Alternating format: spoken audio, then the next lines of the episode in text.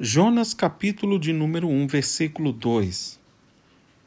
Terminando o versículo 1 com a palavra dizendo, porque era o Senhor que estava falando, dizendo: Dispõe-te, vai à grande cidade de Nínive. A soberania do Senhor sobre todas as nações está implícita na ordem a Jonas. Deus ele é o juiz de toda a terra, conforme Gênesis, capítulo 18, no versículo 25.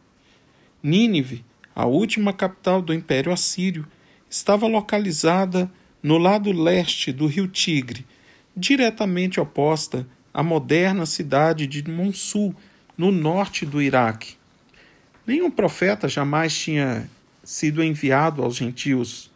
Jonas foi o primeiro profeta internacional.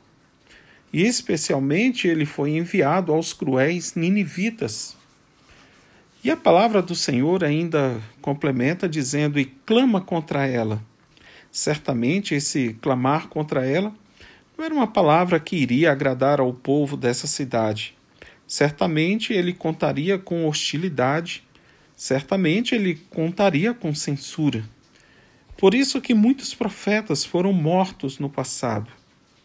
Jonas entendia que o seu pronunciamento acerca do julgamento pelo Senhor contra o temido e odiado Império Assírio, ele poderia ser revogável, conforme percebemos no capítulo de número 4, versículo 2 do livro de Jonas. Ele sabia que a sua mensagem oferecia uma oportunidade para o arrependimento. Mas a palavra diz que todas essas coisas aconteceram porque a malícia dessa cidade subiu até o trono de Deus.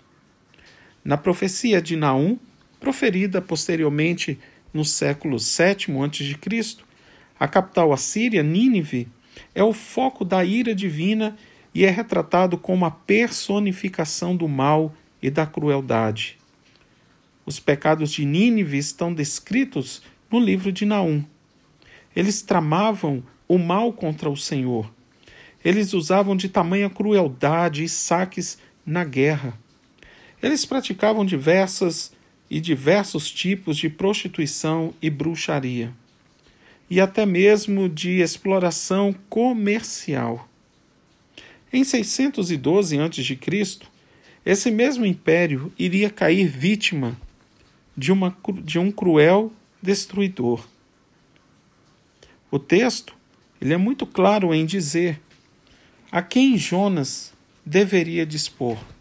Jonas deveria se dispor para ir para essa grande cidade, para pregar nessa grande cidade.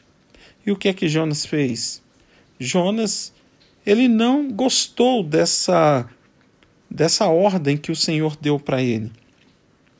Talvez ele achou melhor que fosse outra pessoa e não ele. Por que eu? Porque eu que tenho que ir lá. E ele, ciente de todos esses pecados que aconteceu lá na Síria, na capital, ele se negou a ir. Ele não quis ir. E nós vamos ver posteriormente o que acontece com as pessoas que têm algo para fazer, uma determinação da parte de Deus, que entende para para o que que você foi chamado, qual é o seu chamado.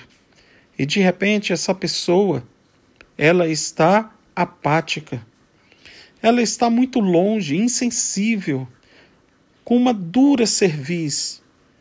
E ela pretende fazer tudo aquilo que é contrário à palavra do Senhor.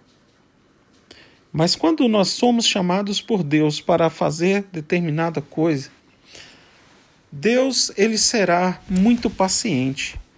Deus será o Deus da segunda oportunidade, para nos dar a oportunidade de fazermos ainda mais, ainda mais uma vez, a sua vontade. Você pode fugir um ano, fugir dois anos, dez anos que seja, mas uma hora ou outra nós vamos nos deparar com aquilo para o qual nós fomos chamados.